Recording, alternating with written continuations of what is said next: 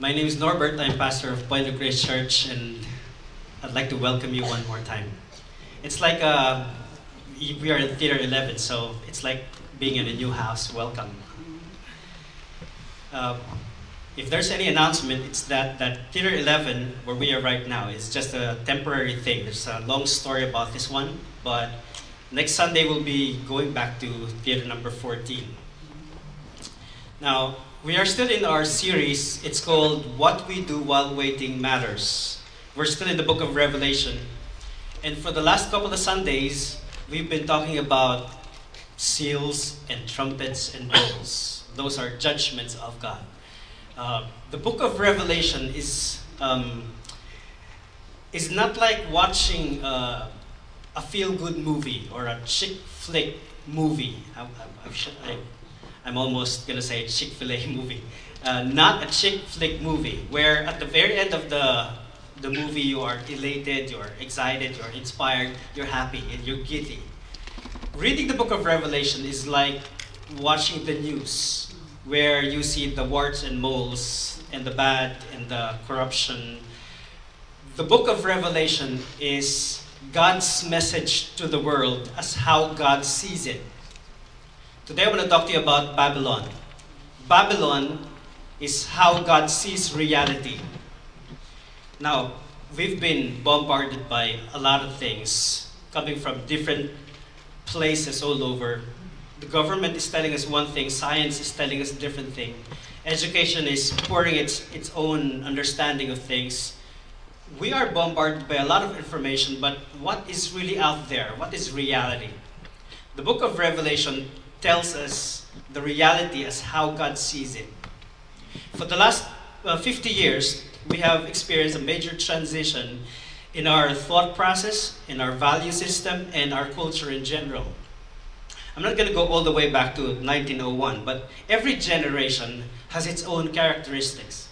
Now, baby boomers are the ones born from 1945 to 1965. Give a shout out if you were born in this era. That's cool. Generation X are those born from 1965 to 1980. All right. I'm from this. I'm Generation X. Generation Y, or what we, aka millennials, are born 1980 to 1995. Woo-hoo, all right. Gen Zs are those born from 1995 to 2015. Yes. All right. Cool. Cool. If, if we're going to put these generations in social media, we'd say that the baby boomers are the diary generation, or maybe the MySpace generation. You don't know MySpace. the Generation X is the Facebook generation. The Generation Y, the millennials, are the Instagram generation. You like snapshots. The Generation Z are the TikTok generation. You like short clips we're all in this uh, social media. But the generation Zs and Ys, according to studies, prefer more um, non traditionals. They tend to be more emotional and practical, and they tend to live in the present, so they want more experience. And both generations, Y and Z, are more emotional, more emotionally dependent on social media. Your greatest fear is the lack of internet. It's not zombies, it's not ghouls, it's not nothing. It's the lack of internet. You panic when there's no internet. Well, uh, yeah. One other thing is that your fear is encapsulated in the word FOMO, F O M O, the fear of missing out. That's why you endlessly scroll Instagram and TikTok because there's a lot to see. There's a 2016 survey which says that only 48%, that's even lower than half, of Gen Zs consider themselves to be heterosexuals or confused with their identity. According to the Barna Group, Gen Zs believe that truth is relative. It is defined by the community or wherever they belong. And here's the main argument of Gen X and Y and Z for truth and morality. As long as I don't hurt anyone, it's good. Story or truth is about my personal story. And whatever I'm going through right now is truth. Doesn't matter what is true, what matters is my story, what's happening to me. Let's put this in context. What does that what does God say to generations X, Y, and Z? I'm gonna put in the baby boomers as well. What does God say about all the generations beginning from 1945? Or to be specific, what does God say to those who claim to be followers of Jesus but belong to generations X, Y, and Z? Revelation 16, let's pick up from uh, last Sunday. Revelation 16, verse 17. This is what it says. The seventh angel poured out his bowl into the air, and a loud voice came out of the temple from the throne saying, It is done.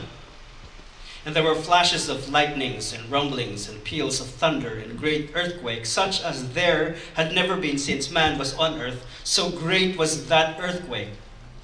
The great city was split into three parts. Now, notice that there's a city here. And the cities of the nations fell, and God remembered Babylon the Great to make her drain the cup of the wine of the fury of his wrath. Well, I told you I'm going to talk about Babylon. Babylon represents a lot of things. But the main message of Revelation 17, our message today, is about Babylon the Great. Now, you must have heard about it, you must have read about this somewhere, but what is Babylon? It has become a household name. Allow me to, to show you its origin and how it's related to us. When God created the heavens and the earth, for six days, He's been doing it. And at the end of the seven days, on the seventh day, He said it was very good. It was good, it's perfect. It's like a masterpiece. That's God's creation. So even if you're not reading your Bible, if you flip the first two pages in the book of Genesis, the first book of the Bible, you will find that God created everything. As in everything, nothing is left. Everything was created by God. And on top of His creation, the most, the best of His creation is called mankind or humanity. Why? For two reasons. Number one, because humanity, both he and she, were made in God's image. Both man and woman were made in God's image. Secondly, by the way, not only um, only in the man to the man and the woman that God said, "Go and multiply." He also said that to the animals, but only to the man and the woman He said to rule over all the other creations in the world. We are supposed to rule the world. That's God's design for us. Based on the fact that we are made in God's image. We are the vice regents. We are like the prime minister of the world. That's how God made mankind, both he and she, made in the image of God. We're, we're supposed to rule everything. Animals, the animal kingdoms. We're supposed to rule them.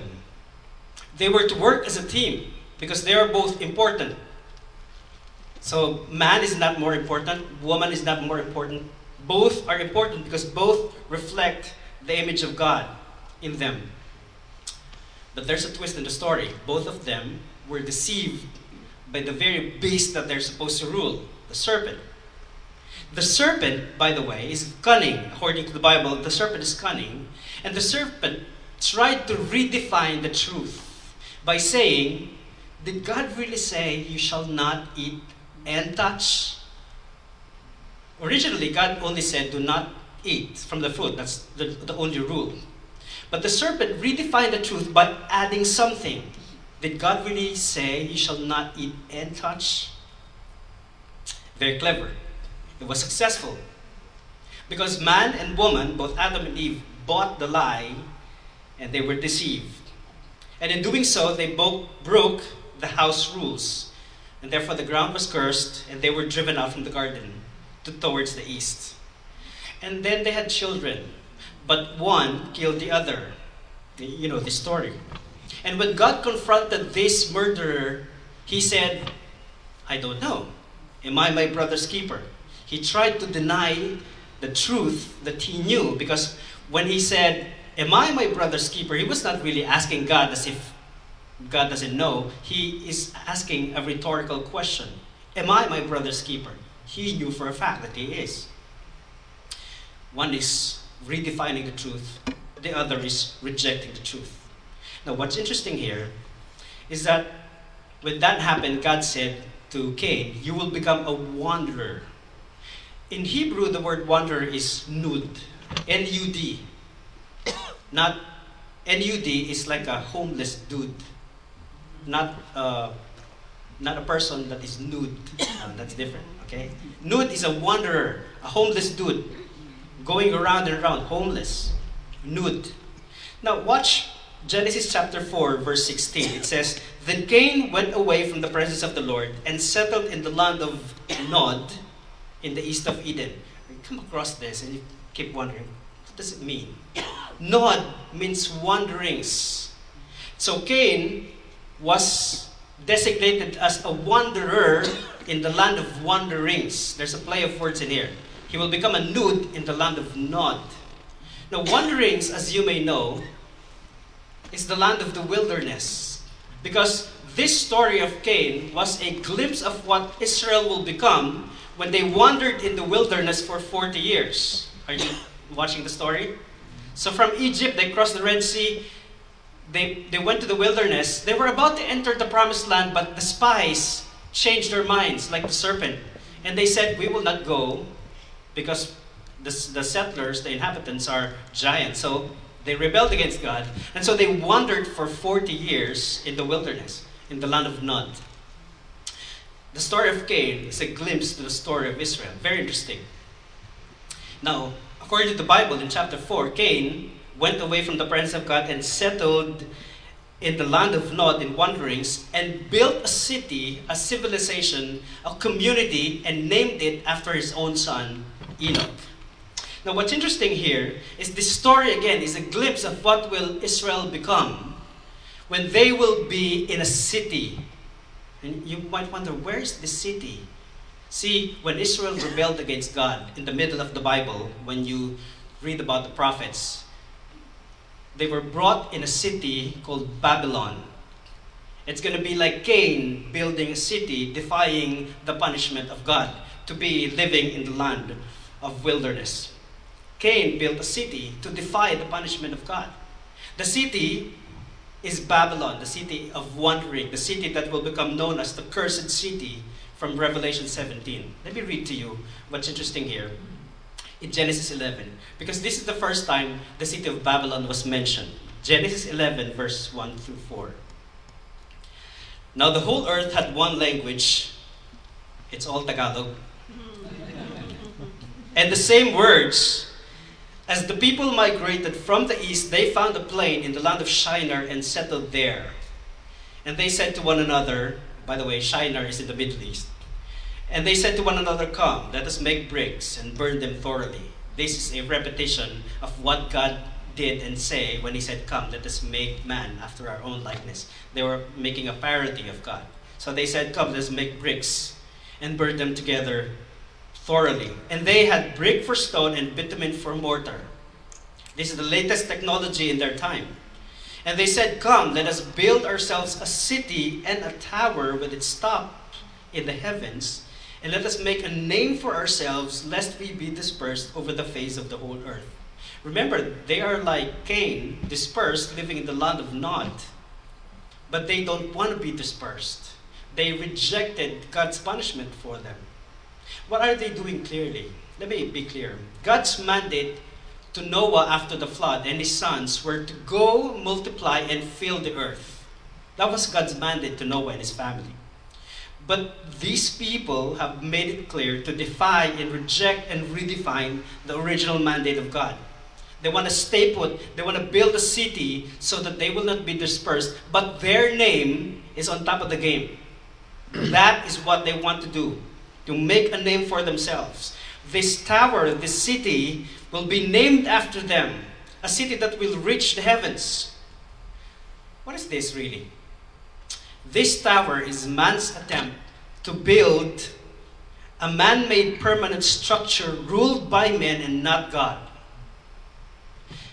Since they were driven from the garden, they want to make their own better, bigger, and bolder. The Garden of Eden is just wide and beautiful, but they want to make it a permanent structure. their own, what they can, we can say their, their own, my own, my own city. Bigger, bolder, better. This city is redefined by men, ruled by men, where beauty and meaning of truth are redefined by men. This is the city of men, for men, by men. Sound familiar? Babylon is the city of men. You might be asking now at this point, what happened to the humankind or the humanity that were made in God's image? Kind of forgotten at this point. The city, the Babylon, formally re-emerged in the middle of the story of the Bible. When you begin to read the Kings and the Chronicles and the Prophets, Nebuchadnezzar, together with his entire army, marched to Israel and, like a mad beast, destroyed Jerusalem, the temple, and brought the people of Israel as exiles to Babylon. Make no mistake about it. The reason why it happened is because Israel rebelled against God. So God allowed Nebuchadnezzar to bring them as exiles to Babylon. They have become another nude or wanderer in Babylon. From Egypt of slavery to another slavery in the city of Babylon. But what, what's good about this is that in Babylon they repented of their sins. In fact, God said, I have a plan for you. That's, that's where you get Jeremiah 29 11. I know the plans I have for you, says the Lord. Plans to give you hope in the future. Because God wants to give them hope. They were exiled in Babylon. This Babylon is later picked up in Revelation chapter 17. This is what John saw in the vision. John 17, verse 3. And he carried me away in the spirit into a wilderness, the land of Nud, or Nod. I saw a woman sitting on a scarlet beast that was full of blasphemous names, and it had seven heads and ten horns. Kind of scary. The woman was arrayed in purple and scarlet and adorned with gold and jewels and pearls. Now, I, the Bible is not against jewels and gold and pearls, okay? But but but this context is different he's trying to describe this woman as being a harlot because it says, holding in her hand a golden cup full of abominations and the impurities of her sexual immorality. This woman is presented here as a harlot, as a whore. And on her forehead was written a name of mystery. And this explains the mystery of who she is. It says, Babylon the Great, the mother of prostitutes and the earth's abomination. If you think about Babylon, it's Babylon, which is the capital of Iraq. Babylon, the time of Nebuchadnezzar. And he said, I saw the woman drunk with the blood of the saints, the blood of the martyrs of Jesus. So if you think about this, in the time of the first century, it was Rome who persecuted the church. And so Babylon in the time of John is Rome. What is clear is that Babylon is portrayed as a harlot, as a prostitute, on top of the beast. Now, John makes every effort to define, to make clear who this woman is. So he said, Babylon the Great, mother of prostitutes and of earth's abomination. This woman, by the way, is contrast to the woman mentioned in chapter 12. The woman in chapter 12 is the church, dressed in pure white, waiting for the groom.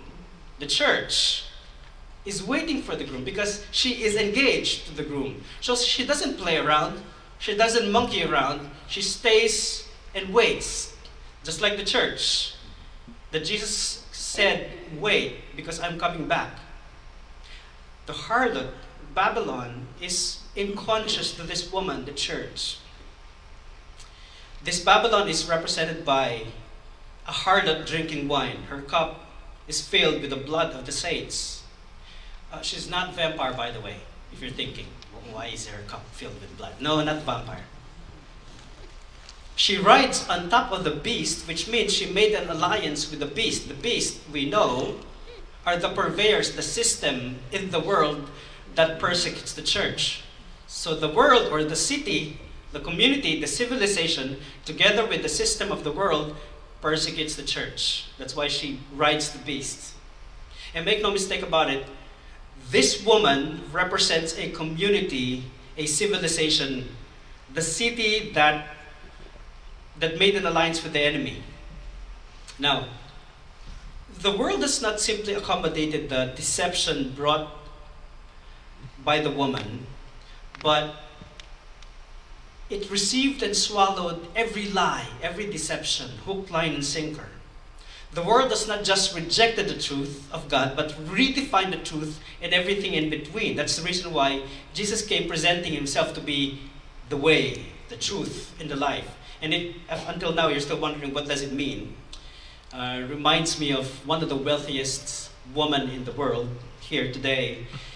Uh, one of the most successful uh, talk show hosts who told us in live TV, TV that she is a Christian and that she also grew up in a Baptist church. But in live TV, she said, There are many pathways to God. There cannot only be one pathway to God. Now, this is very interesting to say the least. Because Jesus' claims is an exclusive claim. I am the way, the truth, the life. Now, as you know, there are many politicians, many celebrities, your favorite celebrities, scientists, university professors, professionals in every field who would say that there's not only one way to God. Despite the fact that in this country, in this country, we believe that this is a Christian country. God is printed in our in our bills. In God we trust. In every dollar, in every bill, it says, "In God we trust." The very idea that we have Thanksgiving at the end of November is when the first group of immigrants from Europe came here, celebrated the first harvest in honor of God, Thanksgiving. but Thanksgiving now is not celebrated because of thanking God, but something else. I don't know, turkey or whatever.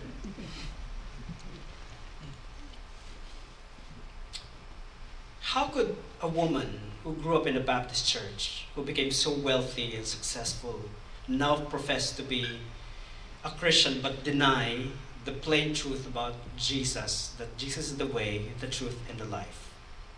There are at least three things that I think went horribly wrong with the world. Number one, the serpent's most effective tool to plant a seed of doubt in every person. That's what it did. That's what it did to Adam and Eve. He planted the seed of doubt. Did God really say, do not eat and touch? Not even touch? You sure? Second, the victim's plain and simple rejection of the truth. When we are deceived, now we reject what is true. And third, we try to redefine the truth. First, you doubt, second, you reject, and third, you redefine what is true. Now, what we cannot see, what is happening behind the curtain, is the greatest deception that was ever invented by the enemy. The reason why the world doubts the goodness of God rejects the claims of God and redefines the truth of God is because of this one deception. Apostle Paul said 2 Corinthians chapter 4. He said, And even if our gospel is veiled, it is veiled to those who are perishing. In their case, the God of this world has blinded the minds of the unbelievers to keep them from seeing the light of the gospel of the glory of Christ, who is the image of God. You might wonder why the world is antagonistic to the message of Christianity. It's because they are blind. They cannot see. And no matter how you explain, they won't believe because they're blind. Why was Jesus so hated during his time? Why did the, they conspire to crucify him on the cross? Why was Jesus, despite of his innocence, was executed without mercy? It's not because of the miracles that he did. It's not because he fed people. It's not because he cast out demons and, and did everything that's good and taught everything that's good. None of those reasons were the reason why he was executed on the cross. The reason why he was executed on the cross because his message was offensive.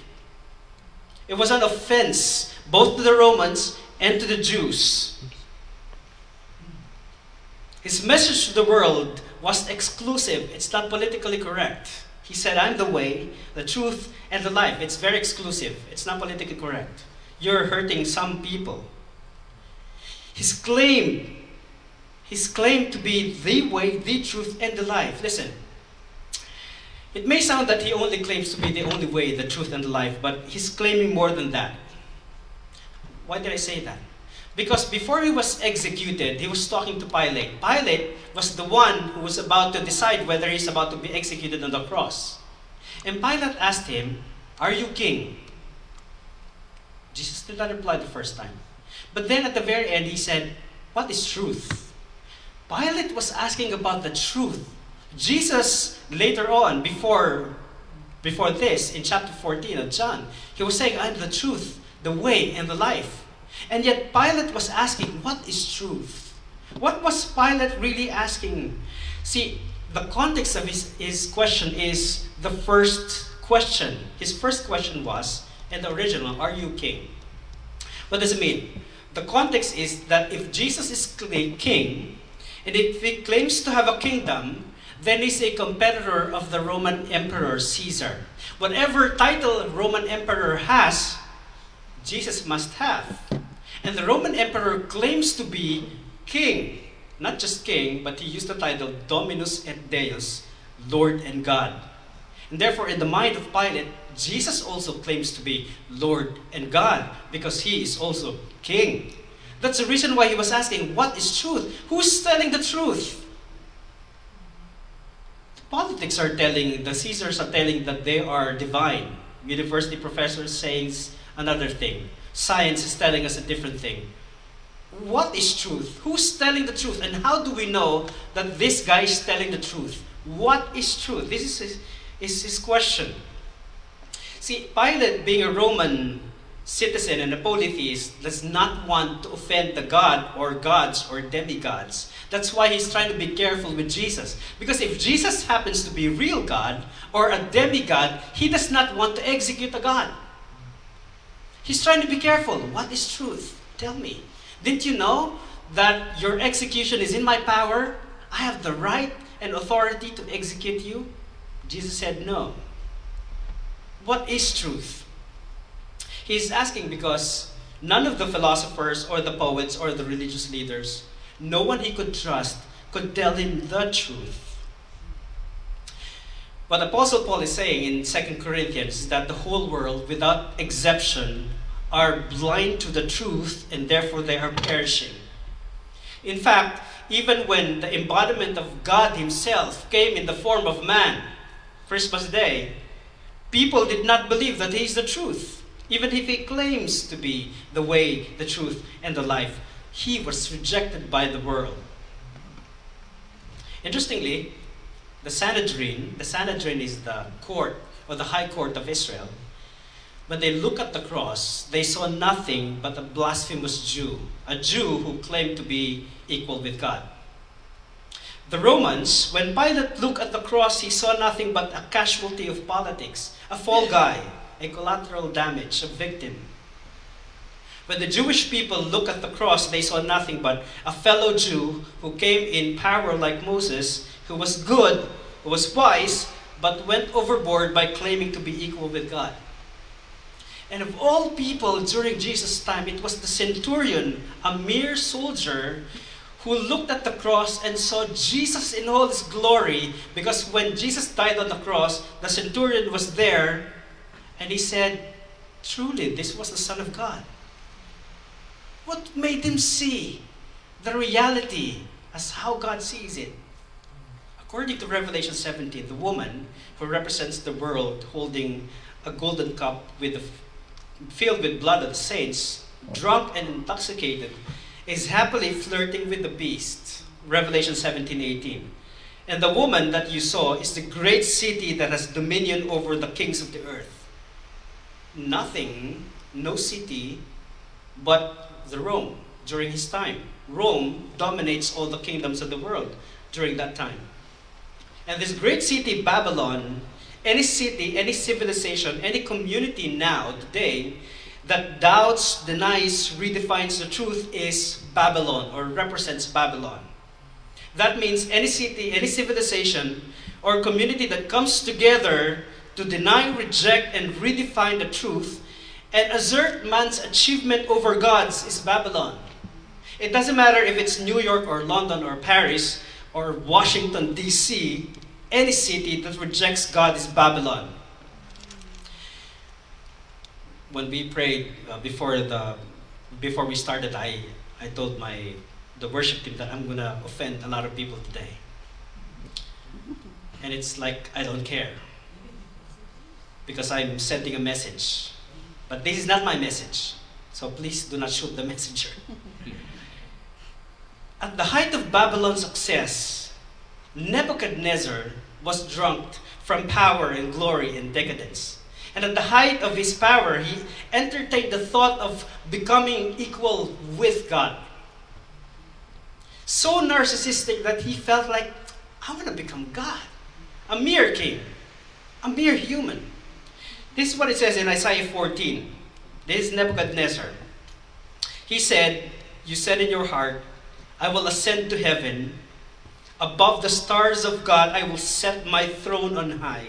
I will sit on the mount of assembly in the far reaches of the north, and I will ascend above the heights of the clouds. I will make myself like the Most High. Reflects the story of the temptation that happened in the wilderness when Satan was telling Jesus, I will give you all the kingdoms of the world if you but bow down and worship me, so I can become like the Most High. Of course, this is not say that this is the king of Babylon, Nebuchadnezzar. Folks, this is an old lie. This is the lie of the enemy, and he's been successful with it. This is the lie that he fed Adam and Eve. If you eat of this fruit, you will not die. This is a lie. Man cannot become God. Would say amen to that? God knows that when you eat your eyes will be open and you will be like God. That's the lie of the enemy. If you eat this forbidden food, you will become like God. This is the lie of the New Age movement. You can become like God. The stars are conspiring. Ooh. This is the lie of Buddhism and Hinduism. You can become like God. This is a lie. Let me paraphrase what the serpent said to Adam and Eve. I think I'm good with this paraphrase. What the serpent said was, this fruit is a symbol of slavery. God is not telling you the whole truth. He's withholding something good from you. And by withholding this fruit of knowledge, God simply wants to keep you where you are forever, His own slave. You are imprisoned in this garden. You're not free. If He really loves you and wants what's best for you, He will allow you to eat this fruit. There should be no rules whatsoever. You are a big boy and big girl. You can decide what's best for you. You have to define what is best for you and write your own destiny. You can become like God. And it doesn't have to be God's way, it should be your way, your terms, your choice. Listen, it's your body, your choice. That's a paraphrase. When I finished this, I got scared because I felt like I'm the serpent talking here. I almost convinced myself. But this is what exactly he was trying to say. See, a society that denies, rejects, and redefines the truth is a society represented by the woman, Babylon the Great. Folks, you are not part of Babylon. Do not believe in her lies. You believe the claims of Jesus, you have heard the gospel, you know the truth. Let me pick one of those, but I think that are very important, are happening in our culture today. Abortion is a denial, rejection, and redefinition of what constitutes a life. The scripture is very clear that murder is morally wrong. Why? Because a person is made in God's image. The scripture says that murder is morally wrong, but Babylon denies the scripture as a basis of truth, rejects the morality on the basis of the gospel, and redefines what's inside the body of the woman all in the name of my way, my terms, my rights, therefore, my body, my choice. Abortion does not see the unborn children as someone reflecting the image of God. It is murder because it is against the image bearer. The scripture says God created humankind in his image, both man and woman, he and she. The world denies the difference between the two by saying that a man can be a woman if he chooses to identify with a woman. See, the Western culture right now is confused with the term. It cannot even define what a woman is a birthing person. Why? Because the woke movement has redefined the terms according to whatever suits the narrative. Folks, this is not about rights or suicide or bullying or being a victim or reparations. This is plain and simple rejection of the truth. Sex and genders reflect God's image. Sex and genders must comply with God's rules. It was His rules. The world is not ours to begin with, it is God's creation, it is His rules, His house, His rules. That means to go against the design for sex and gender is to defy rules. And what are the rules? Righteousness. You're made in God's image, you reflect God's image, and God is righteous. We are to reflect the righteousness of God. This is nothing but a case of men and women, according to Romans 1, suppressing the truth. If you don't have God in the picture, it's easy. Because if you erase God in the picture, there will be no rules, and therefore you can eat all the foods that you want the fruit of the knowledge of good and evil. It's going to be your body, your choice. If God is not in the picture, you can redefine your purpose in life, write your own destiny, follow your stars. You don't even have to stay inside the garden. If God is not in the picture, you don't have to be fruitful and multiply and act accordingly to your sex or gender. My body, my choice. Sex is now exclusively about my pleasure according to my preference, not about glorifying God or keeping up with the mandate to reflect His image. Everything that we do must reflect the image of God in us. Even marriage. And this is what the world will say. This is their main argument. As long as I'm not hurting anyone, it's okay. Is it? I don't think so. It's not okay. Adultery is not okay. Homosexuality is not okay. Stealing is not okay. Addiction is not okay. Pornography is not okay. But I'm not hurting anyone. But according to the Bible, you reflect God's righteousness, and therefore it's not okay. You may not be hurting anyone else, but nothing, but it's nothing but a plain and simple rejection of God's image in you. See, even in sexuality, we honor God by acting according to our design. You may not be hurting anyone, but God calls this unrighteousness. You may say, well, we are two consenting adults, and we are not hurting anyone. If that's the case, you are two consenting unrighteous adults, conspiring to deny the image of God in you. You call it consenting, God calls it adultery, fornication, in other words, sin. I'm not angry and I'm mad at you. I know you're not this one. But you would say, the second argument. The second argument is coming from the one of the greatest philosophers of the 21st century, Stefani Germanotta. You know this girl? She's also known as Lady Gaga her main argument is there's nothing I can do about it because I was born this way. See, you may have been born a sinner, but that specific proclivities are not in your DNA. No one is born an adulterer or homosexual or a pedophile. There's no scientific evidence that can be found, no scientific study that was conducted that proves that who you are is what you are because of your DNA, and therefore you are not born this way.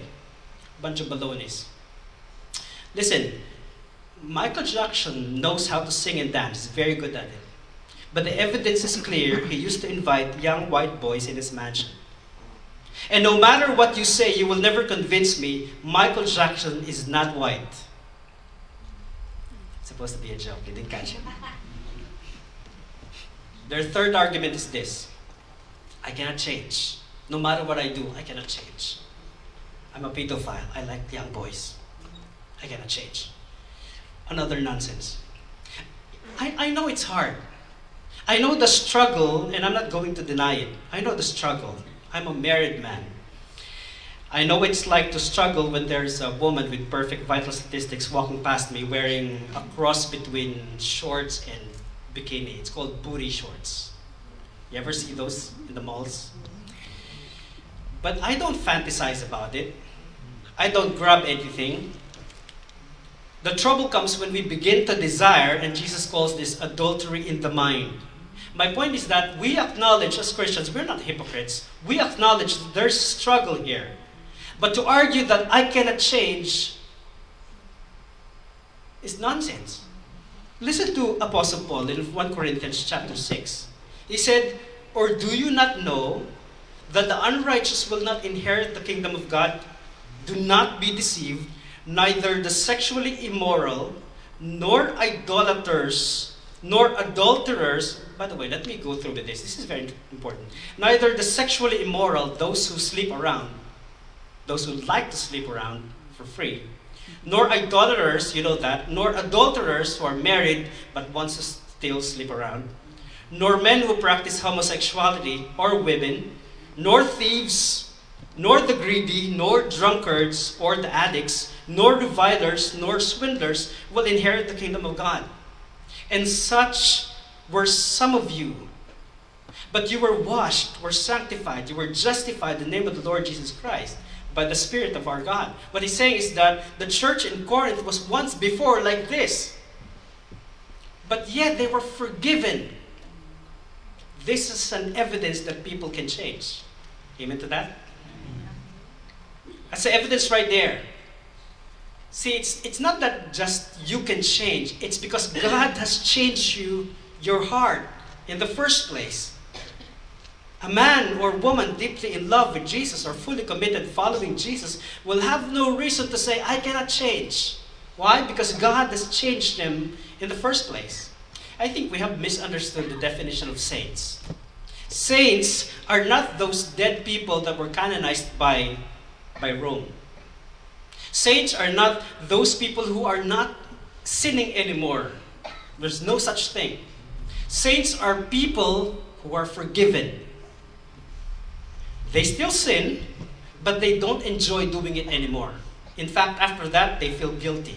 They feel rotten inside. They don't like doing what they did. That's the definition of saints. Not because they can change, but because God has changed them. Bible says that we are being changed from glory to glory, little by little. Well, you still get angry, you still get greedy, you still do chismes, but just a little bit. You change. Yeah? Not too blatant anymore. And then after that, you feel guilt. Oh, I'm so sorry. I did. Lord, I'm sorry. There is conviction now.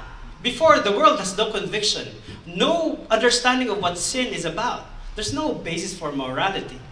But now you have because you have been forgiven. If Babylon is the harlot, and the harlot is any civilization that rejects God and flirts with the beast, therefore anyone flirts with the woman drinks the cup filled with the blood of the saints are people who have aided and abetted the system to persecute the saints. There would be people who will claim that they are neutral. They do not hate Christians, but they, they also do not support the Christians. But in the final story, they are the ones who have aided and abetted those system, the system that will persecute the church. Revelation 17:8. And the dwellers on earth, whose names have not been written in the book of life from the foundation of the world, will marvel to see the beast, because it was, and is not, and is to come. This is a parody for God. God is who was, and is, and is to come. But the beast is who was, and is not, and is to come. Verse 15 And the angel said to me, The waters that you saw, where the prostitute is seated, are peoples and multitudes and nations and languages. And the ten horns that you saw, they and the beast will hate the prostitute. They will make her desolate and naked and devour her flesh and burn with fire. What John is saying is that in the end, the system will hate the city, the community, the civilization of people who rejects the truth. Make no mistake about it, the world will end. We know that the war in the garden that started the war in the garden will also end we know that the reign of the false gods will end. And we know that those who flirted with the harlot will end very badly when Jesus comes back. Verse 13 These are of one mind, and they hand over their power and authority to the beast. They will make war on the Lamb, and the Lamb will conquer them. For he is the Lord of lords and King of kings, and those with him are called the chosen and faithful. What this tells us is at the very end, God will assert his kingship, his lordship. Because of all people that claim to be the most powerful, not the uh, emperor of Rome, but Jesus is the Lord of Lords and King of Kings. See, I cannot see, whenever I read the book of Revelation, I cannot see a win for those who flirted with the prostitute or the prostitute herself. I cannot see a win for the kings who will gather in Armageddon and make war on the Lamb. Obviously, they cannot win. Nobody can win against God. But people still try. The enemy still try. See, there is no other name, no other way but Jesus. During World War II, none of us are still are alive. Maybe the baby boomers are, but you're still very young. But during the World War II, the German forces occupied France, and there's a lot of movies that depict this move, this uh, event. The Frenchmen formed a resistance group, while the women, the French women, they collaborated with the enemy. Now, when the German forces were defeated, these women were brought in public. Their heads were shaved. The French call them femme tondue, so they can be easily identified with. It was believed that these French women produced more than 200,000 French babies with German fathers. The French called them collaborators. They were not killed, their heads were shaved so that they can be shamed for life. You see, the unbelieving world, those who flirted with the systems of the world, whether in politics, economics, science, media, and special religion, in the end, will be branded as collaborators. Because there's really no neutral, there's really no safe ground. Either you are for God or you are against God. They may not have carried weapons, they may not have direct connection with persecuting of the Christians, but they are not innocent either. There's no happy ending for collaborators. Beloved, if there's any message today, is that do not entertain the idea, do not join the world who continuously deny and reject and redefine the truth of God. Do not give in to the pressures of the world. Even if the, the world says it's politically incorrect, to say that or to claim that. See, the gospel itself is offensive because the gospel claims there's only one way, one truth, and one source of life. It's offensive.